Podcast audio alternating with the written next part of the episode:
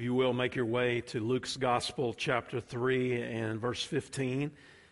In a message entitled, Proclaim the Good News, we're going to walk through verses 15 through 20, verse by verse, and kind of progress through it as our time together is a blessing to be able to open up the new year and open up God's Word and think about this good news that He's given to us through His Son. Have you ever noticed that people talk about what they're passionate about?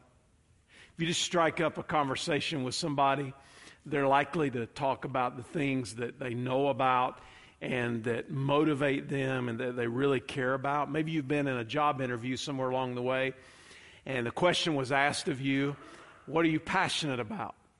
It's sort of a canned question, but the intent is to find out what really drives you, what you really care about, what is important to you.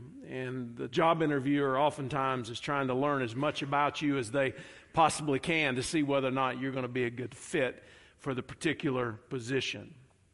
But I want to ask you this question today. Are you passionate about Jesus? You say, well, how can I know if I'm passionate about Jesus? Well, one helpful way that you can evaluate whether or not you're passionate about Jesus is whether or not you share the good news of Jesus with others. It's interesting that about 50% of Christians in recent studies have said that they think most non-Christians have no interest in hearing about their Christian faith. But when research has been done, asking people who are not churched, who are not believers, would they be open to at least listening to what a Christian has to say about what they believe? As much as 80% of people say they would at least listen to what a Christian has to say about their faith. According to one Barna study, when Christians were asked if they have a personal responsibility to share their faith with other people, the vast majority of Christians said, yes, I believe that I have a responsibility to share my faith with other people. But when that conviction is put into place, only half of those same people said that they had shared the gospel one time with another person over the past year. Most people who are professing believers have never led another person to faith in Jesus. So somewhere along the way, there's a disconnect between our understanding of who we're supposed to be and what we're supposed to be about and how we actually practice our Christian faith, how we actually live out these things that we say that we believe.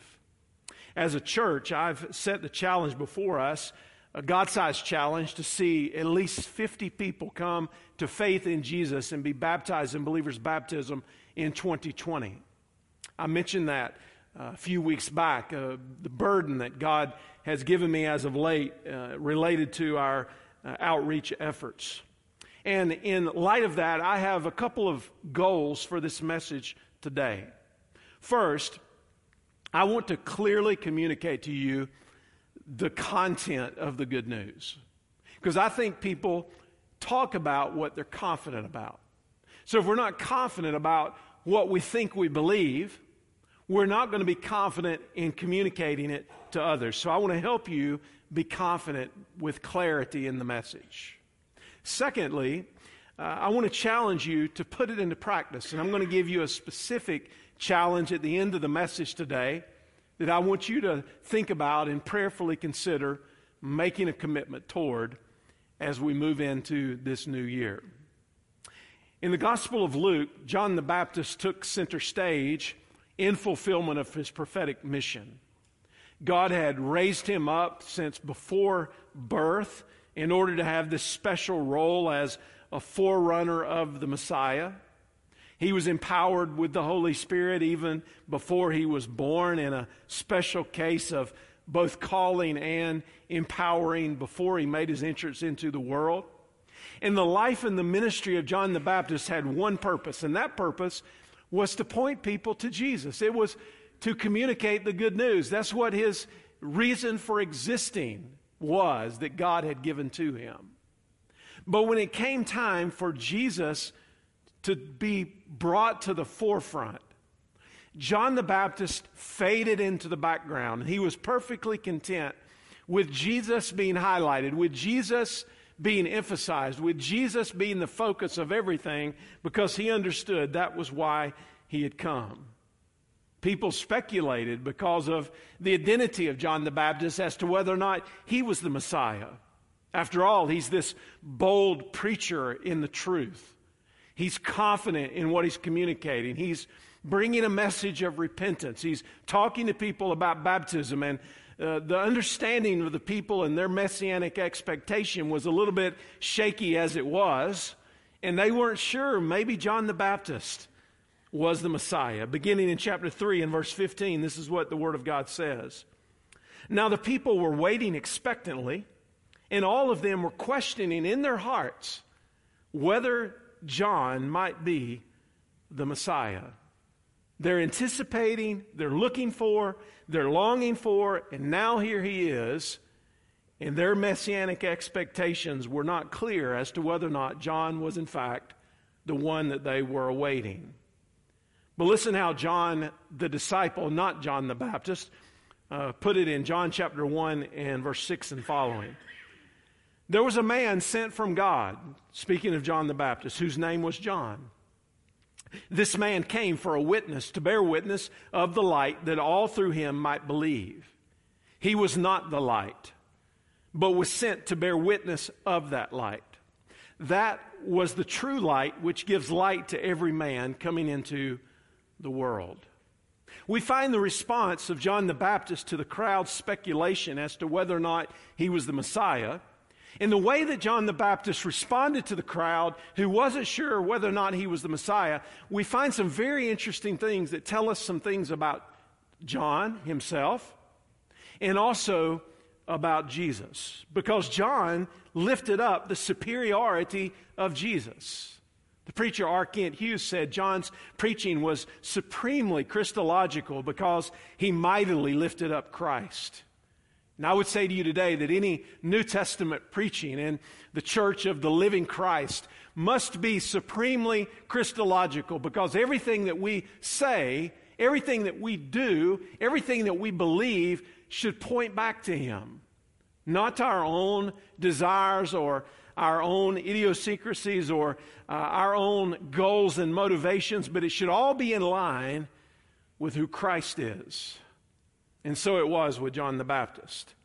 John lifted up the superiority of Jesus. And he said in Luke chapter 3 and verse 16, John answered them all, I baptize you with water, but the one who is more powerful than I am is coming. I am not worthy to untie the strap of his sandals. He will baptize you with the Holy Spirit and fire. In those days, spiritual teachers were held in such high regard by their disciples, by their students, that the students were expected to do virtually anything that was needed to be done in service to their teacher. But there was an interesting rabbinic saying that actually dated after the time of Christ that stated that a disciple should be willing to do anything for the rabbi, with the exception of untying their sandal, because untying their sandal was symbolic of the lowliest of responsibilities, and even a servant shouldn't stoop to untie the sandal of his teacher. John takes us a level deeper here, and he's saying that he was not worthy to do even the most personally degrading task for the Messiah. This is John the Baptist, of whom Jesus said, there's been none born of women who are greater than John. This is John the Baptist, who had a great ministry. I mean, people were flocking to his ministry. They were coming to hear his message. They were inquiring about his baptism. He's drawing all kinds of attention, and he could have easily gone on a speaking tour and elevated himself to some type of superstar in the faith. And it was John the Baptist who said, he must increase, and I must decrease. What an example for us to follow in our service to the Lord.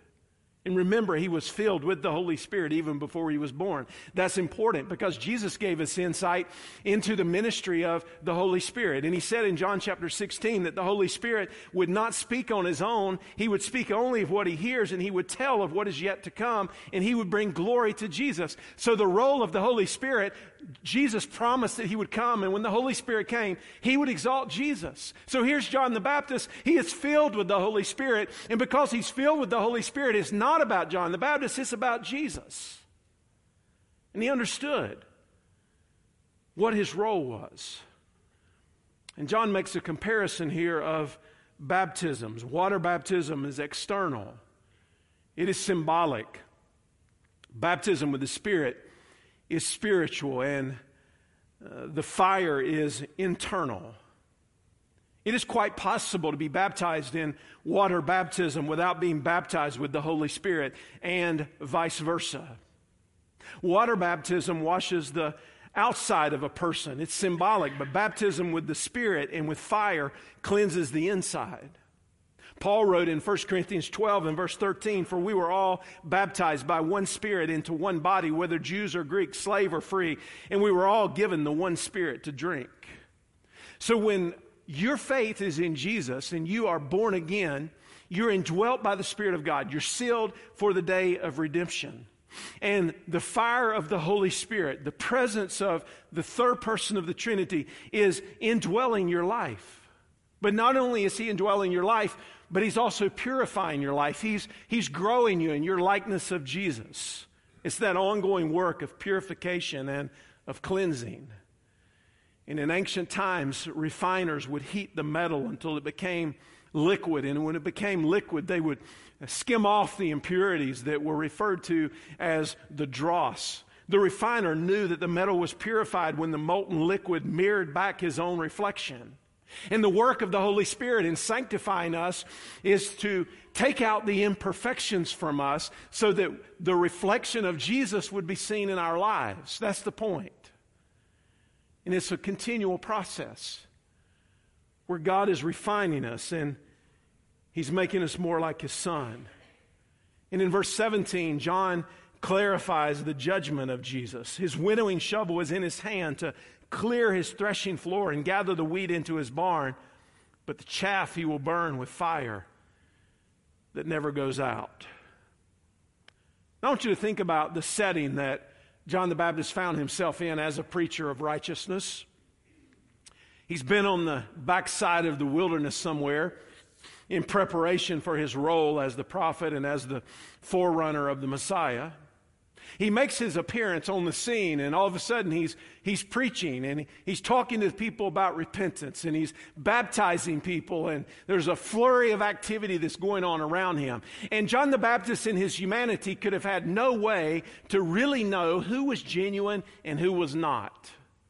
And that's why he called out the brood of vipers who warned you to flee from the wrath that is to come. He could not know for sure. But Jesus knows the heart of every individual. There is nothing that Jesus does not know. And the setting here in the illustration is the harvest. The grain is plucked and it's brought to the threshing floor where it is trodden by oxen. Jesus the harvester comes in. And when Jesus the harvester comes in, he picks up his winnowing fork and he tosses the grain and the chaff upward so that the wind can blow the chaff aside and the real wheat can be gathered safely into the barn, while that which is genuine is burned in the fires of judgment. Now don't miss this point.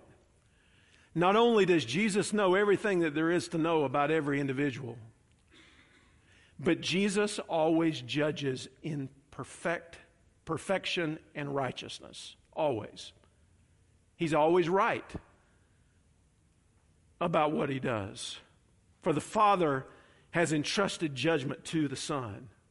And the fire that doesn't go out is the unquenchable fire of eternal judgment in hell. That Jesus, who suffered the Father's wrath against sin on the cross, he is the agent of judgment. And now watch what it says here in Luke chapter 3 and verse 18. Then, along with many other exhortations, He proclaimed the good news to the people. The word euangelizo is used in Luke chapter 3 and verse 18, meaning literally, he was preaching or proclaiming the good news to the people. This idea of the good news, or the gospel as we commonly refer to it, is found in one form or the other in almost 100 places in the New Testament. It's literally good news to the people. It's good news that we can be reconciled to God. It's good news that we can be forgiven of our sins. It's good news that we can go to heaven. It's good news that we can live eternally with God. This is the best news of all. And John the Baptist was proclaiming that good news. And what he was proclaiming was in anticipation of Jesus. And now we have the privilege of seeing the full panoramic view from eternity past to eternity future. In the Gospel of John, written by John the disciple, not John the Baptist, the familiar verse in John chapter 3 and verse 16 says, "For God loved the world in this way. He gave his one and only Son so that everyone who believes in him will not perish, but have eternal life." The Apostle Paul wrote in the resurrection chapter in 1 Corinthians 15, "Now I want to make clear for you, brothers and sisters, the gospel I preached to you, which you received, on which you have taken your stand, and by which you are being saved, if you hold to the message I preached to you, unless you believed in vain. For I passed on to you as most important what I also received, that Christ died for our sins according to the Scriptures, that he was buried, and that he was raised on the third day according to the Scriptures." Now, we've focused over the last year or so especially on the simplicity of sharing the gospel message and how do we do that. And I told you that my first goal for this message today is to be clear in the content of the good news. So I want us to think for these next few moments that we have together about the essential aspects of what John was communicating. What's he talking about when he says the good news? What does it mean to share the gospel? These are not just spiritual platitudes that we use, that we try to challenge people with. This is the very essence of who Jesus is and what he's come to do and how we can know God. Because remember, the very content of what it means to be a Christian is it means that we have life with God. That's what it means. Fellowship. Being reconciled to him through his Son. And I want you to note here, first of all, that God is the source of the good news. This good news that John the Baptist was proclaiming was the good news about God. And just as John the disciple wrote, "For God." You know, one of the things that I find in the age that we're living in what certainly could be described in many circles as a post-Christian culture, is that many people don't have just a basic foundational understanding or belief that there even is a God. Or if they would affirm that there is some sort of a God, they don't know who he is or how to figure out who he is. So our conversations, if we're going to talk to somebody about the good news, our conversation has to begin with God. He's the starting point. Because he has always been. And I think we often speak about salvation and we begin with people, but before we can understand people or where we came from or where we're going, we've got to know a little bit about God. And God is, and he has always been. The first 5 words in the Bible, "In the beginning, God created." And this is a more than sufficient foundation to build our understanding of the world and of life. That before there was day and night, before there were people, before there were nations formed, before there was a special people chosen, before there were wilderness wanderings and mountaintop experiences, before there were kings rising and falling or prophets crying out for judgment and deliverance, before there was an exile or a conquest or a return, there was God. And he always was. So just in a very common relational kind of a way, when I'm sharing the gospel, I'm going to begin with the idea that God is. And I often say something very simply like this: God created all that there is, and he has always been. He's a holy God. And not only did he create all things that there have always been, but he created me and you. He gave us physical life. And when you lay that foundation, whether or not they believe it in that moment, when you lay that foundation of who God is, then you can make the segue from our condition to our deliverance. Nothing has happened in this world due to chance. It's all had a plan and a purpose from the time that time as we know it came into being. God, who is holy, is the source of the good news. And then love is the motivation for the good news. For God loved. That's what he did. Why does God love? God loved because God is love. 1 John 4 and verse 8. So it's the very nature of God to love, because that's the embodiment in part of who he is. And the love of God is acceptable to most people in conversation, but not understood by many people. People tend to make up a God of love according to their own definition who fits their sinful lifestyle. We've seen that very clearly in the Love is Love movement as of late, which is an unbiblical and an unholy view of love. You can't just redefine the character of God to your own liking. You've got to decide, do you believe the Bible? Do you believe what the Bible says about the character and the nature of God? Do you believe that God is holy? And do you believe that the holiness of God informs the love of God? And what we've seen in our culture is that the holiness of God and the love of God have been divorced. And what we have is a God of our own making, not the God of the Bible. It's a God of our own choosing. And God's love is an expression of his holiness towards sinners. God is holy and we are sinful. And you're building on the foundation now as you're sharing the gospel. You're talking about who God is and what he's done. You're clearly communicating our predicament that he is holy and we are not.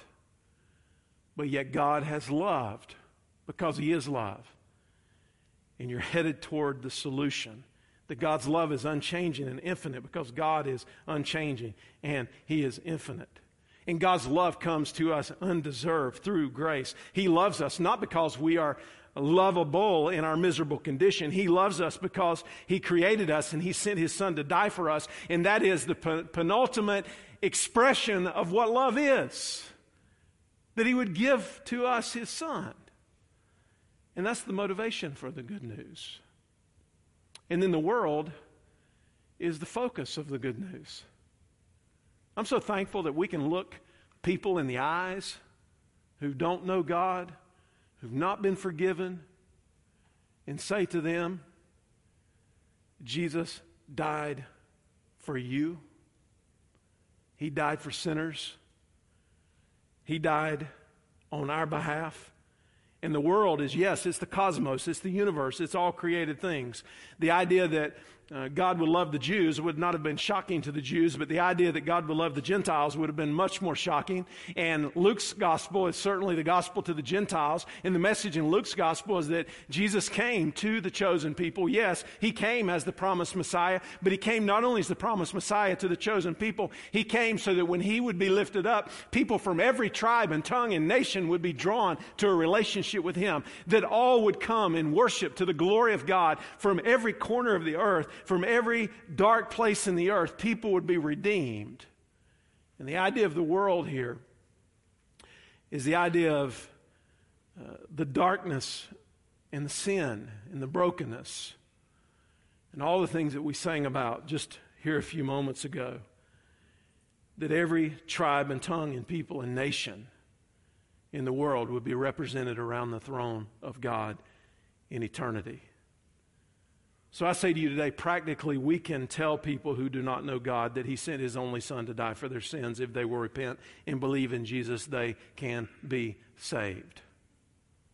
That's the hope. And I want you to note here that Jesus is the gift of the good news ultimately. He's the gift. You say, well, what did God do? Well, in this way, he gave his one and only son. That God's love for the world motivated salvation. It's the giving of a son that made it available. You remember in the past, maybe a couple of decades ago especially, that one of the popular ways to share the gospel, and hey, if we're getting to the gospel, it's still a good way, but one of the most popular ways to share the gospel was to begin with an idea of whether or not people want to go to heaven when they die. I'm going to tell you, if you look at many, many people in the world today and you start talking to them first about heaven when they die, they already think they're going to go to heaven because everybody's going to heaven. So the point is not heaven in and of itself. Heaven's the destination. But the point is Jesus. That God gave literally His one and only. And when we talk about the good news, we're talking about the incarnation and the life and the sacrificial death and the resurrection of Jesus. We're talking about the entire mission of Jesus that is in view. And the phrase one and only was especially appropriate for a particularly beloved child. And the emphasis is on the gift. And if Christianity is about life with God, the way to have life with God is through the gift. It's through the gift. So Jesus is the gift. Heaven is the destination. And the beauty of heaven will be that Jesus will be there. The beauty of heaven is that the throne of God is there. The beauty of heaven is that there will be no sin there. That's the beauty of heaven. There'll be no more death. There'll be no more sorrow because we'll be in the presence of the Lord. He's the ultimate treasure. So be sure when you're communicating the good news that the content of the good news is Jesus. That was John the Baptist's entire message, to point people to Jesus. And then I'd say to you that belief is the only right response to the good news. John 3 and verse 16, so that everyone who believes in Him. Now, what does it mean to believe? It's more than simply just agreeing or assenting in our minds that something is true. Do you know there's people that come to churches every Sunday? There's people, especially all across the South, where there's still a cultural Christianity that exists, even more so than where we are, who will agree with everything that you say about Jesus. Oh, yes, I believe that's who He is. Yes, I believe that's what He came to do. But they're depending on the fact that they assented to that 20, 30, 40 years ago, and there's never been a shred of a relationship that would bring evidence into their life that they, in fact, know God. Even the demons in hell believe, and they tremble. So belief from a Christian perspective has to be more than just an assent to a set of facts. It has to be committing to and trusting in and having faith in Jesus and His power to deliver you from the eternal consequences of sin. And one illustration put it this way. Suppose you were walking along a path and you came to a bridge, and this bridge leads across a deep canyon.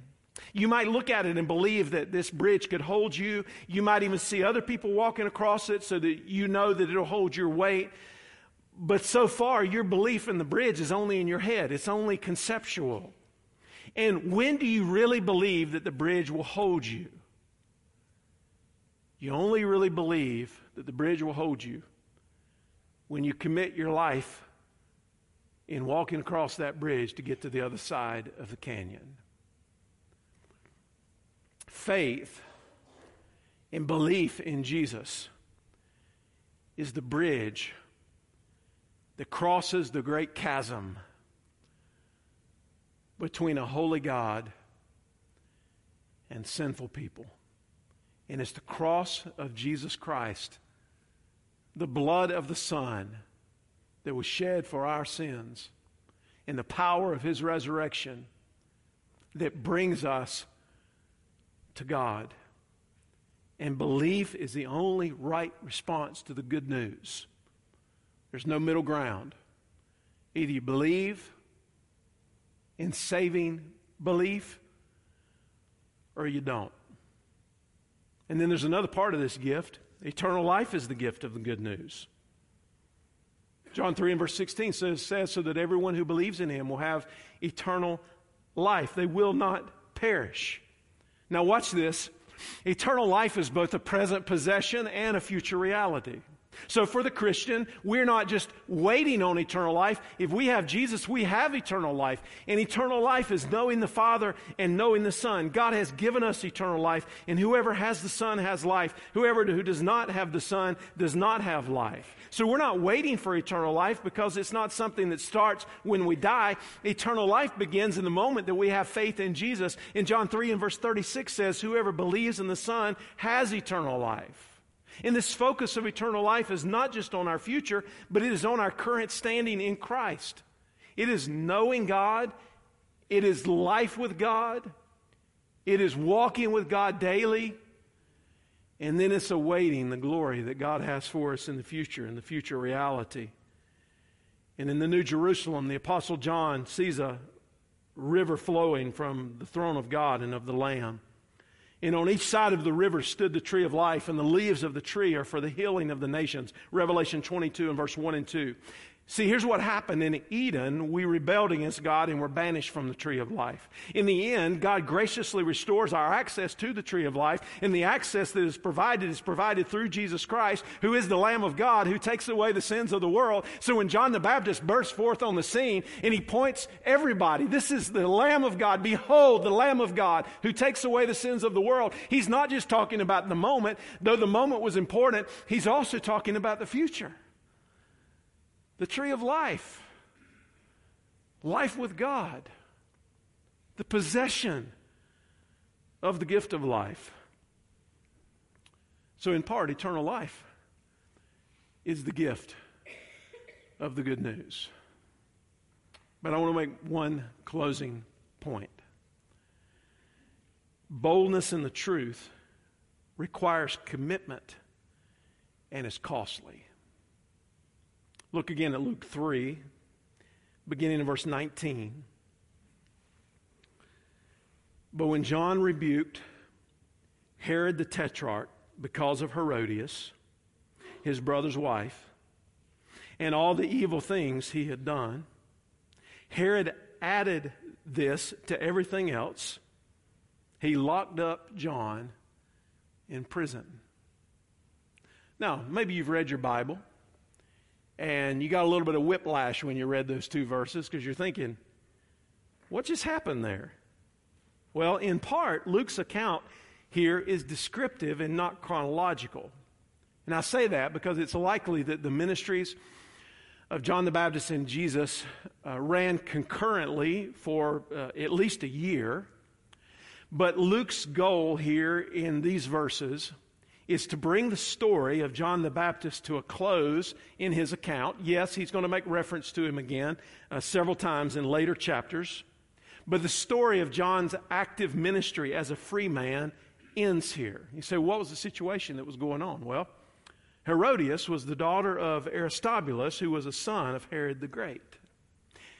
Herodias had married her half-uncle, Herod Philip, and Herod Antipas, another half-brother, on a visit to Herod Philip, became infuriated with Herodias. You say, what in the world? That's a messed up situation. Yeah, it is. And here's what was happening. There was incest and there was adultery.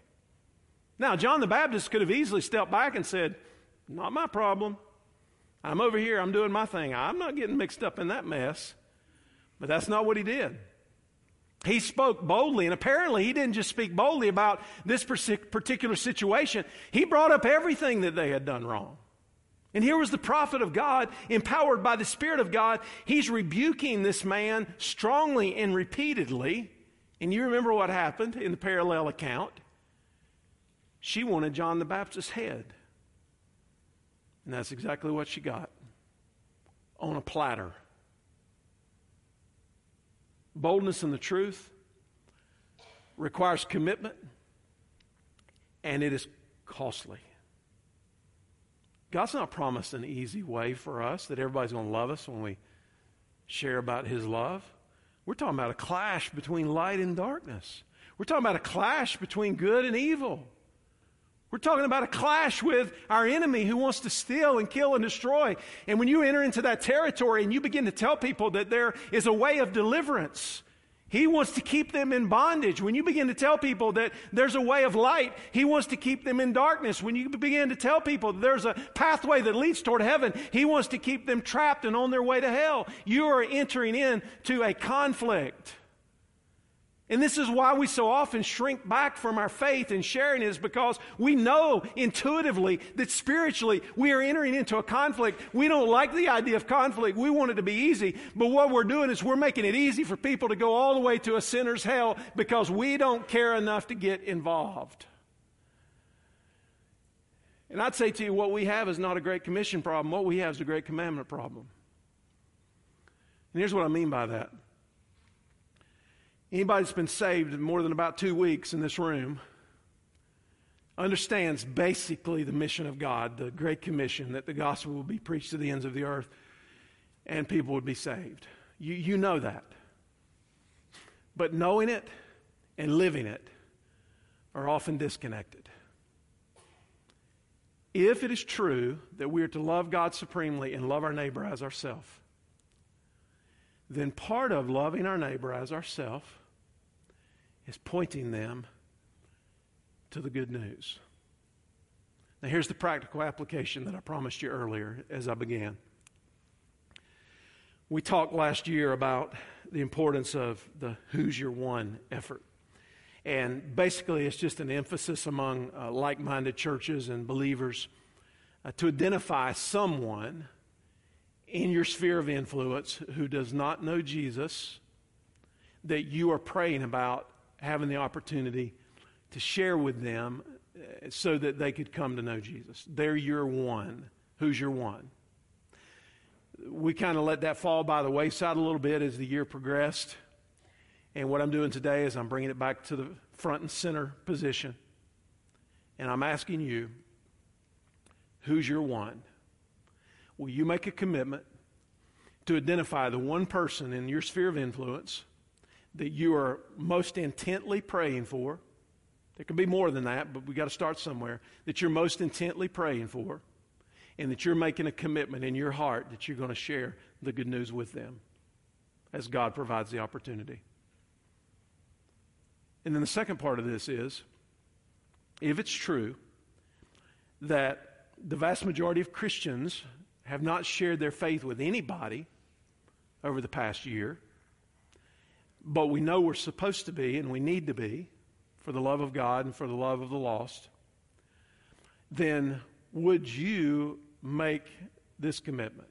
Not just who's your one, but would you pray and ask God to give you one witnessing opportunity a month? One a month in 2020. You say, well, that's not very much. Well, it's a whole lot more than on average we're doing at the moment. I say that not to guilt you at all. I say it to challenge you and to say to you, God has a purpose for you. He wants to use you. He uses ordinary people like us to bring an extraordinary message. And could you imagine the potential revival that we could see in our midst in the life of this church if every saved person took it upon themselves to be bold and to make the commitment to share with at least one person a month? You know how many thousand gospel conversations that would be over this coming calendar year? Do you believe that God could use that in a special way? That we could see a movement of people who are lost being saved, and in the impact of our lives in this church being exponentially expanded? That's the challenge that's before you. Identify your one and make a commitment to ask God to help you to share your faith one time a month in 2020. May the Lord help us in being faithful. Father, we love you and we thank you for the privilege we've had to be together this morning around your word. I am amazed at the life and the ministry of John the Baptist, and I pray that we would take on the same type of attitude of humility that he had, that Jesus would be the one to be lifted up and exalted in our lives and in our church. Lord, we struggle with self and selfishness. I know I do, Lord. And I pray you'd root it out I pray you'd help us, purify us, so that more and more the reflection that is seen in the refiner's fire would be a reflection of Christ.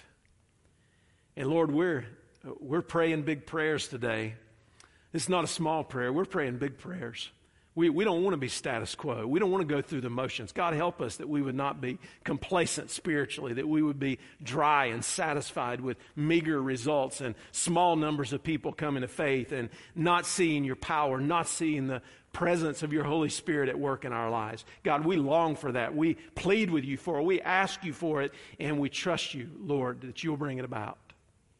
Use us for your name's sake and for your glory. We give this time of close and response over to you and ask it in Jesus' name. Amen.